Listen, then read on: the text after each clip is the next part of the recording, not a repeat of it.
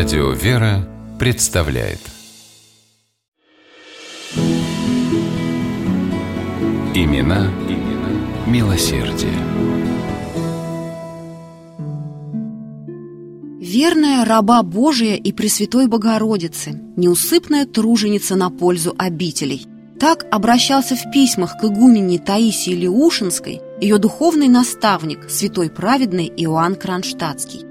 Вся жизнь матушки Таисии была связана со служением Господу. Даже свой незаурядный поэтический дар игуменья использовала для того, чтобы в простых строках изливать собственные духовные переживания, и стихи эти звучали как молитва. Матушка Таисия в миру Мария Солопова родилась в 1842 году в петербургской дворянской семье и была вымоленным ребенком. Родители до появления на свет Маши потеряли двух младенцев. Виктория Дмитриевна, мама девочки, ходила в храмы и молилась перед чудотворными иконами о даровании ей малыша. Давала обеты всеми силами стараться вложить в сердце ребенка любовь к Богу и ближним. А потому, когда родилась Мария, мать с молодых ногтей приучала крошку к молитве и милосердию.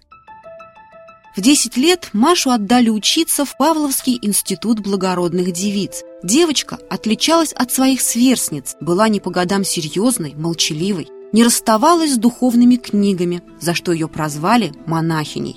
То, что подруги любят ее, Маша поняла, когда, заболев, попала в лазарет. Дня не проходило, чтобы в палату тайком не пробирался кто-нибудь из одноклассниц и не приносил бы ей гостинцев. На выпускных экзаменах Мария поразила педагогов своим знанием наизусть всего Евангелия. На вопрос, зачем ей это нужно, девушка ответила, что не всегда можно иметь при себе книгу, поэтому она изучила все, и теперь каждое слово Евангелия будет в ее памяти навсегда.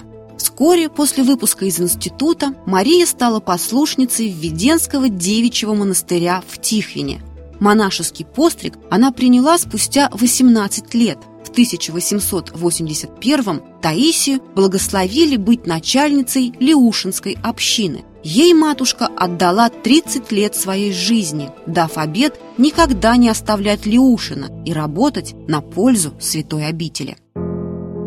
Уже через четыре года община была обращена в монастырь, а матушка получила сан игуменье. При ней обитель буквально расцвела. Таисия добилась возведения на территории Иоанна Предтеченского Леушинского монастыря двух каменных соборов, открыла две школы – церковно-приходскую и церковно-учительскую, организовала иконописную и золотошвейную мастерские. Ее стараниями в обители строилось жилье для сестер, они не знали недостатка в одежде и продуктах.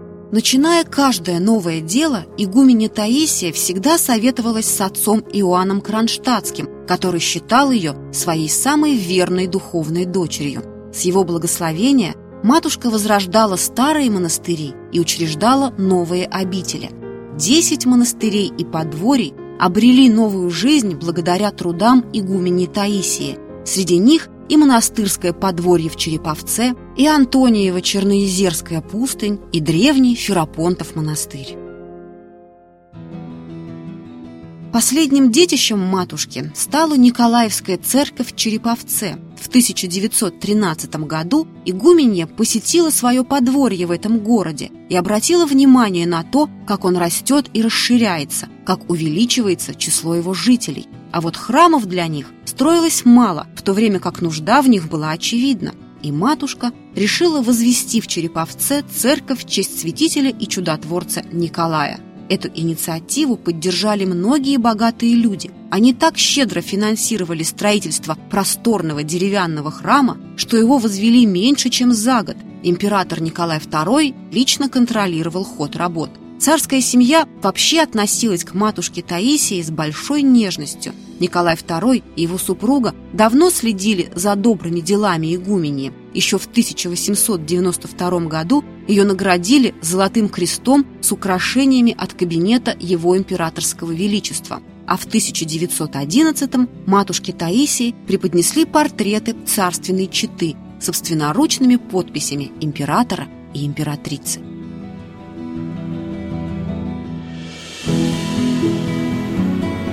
Имена, имена милосердие.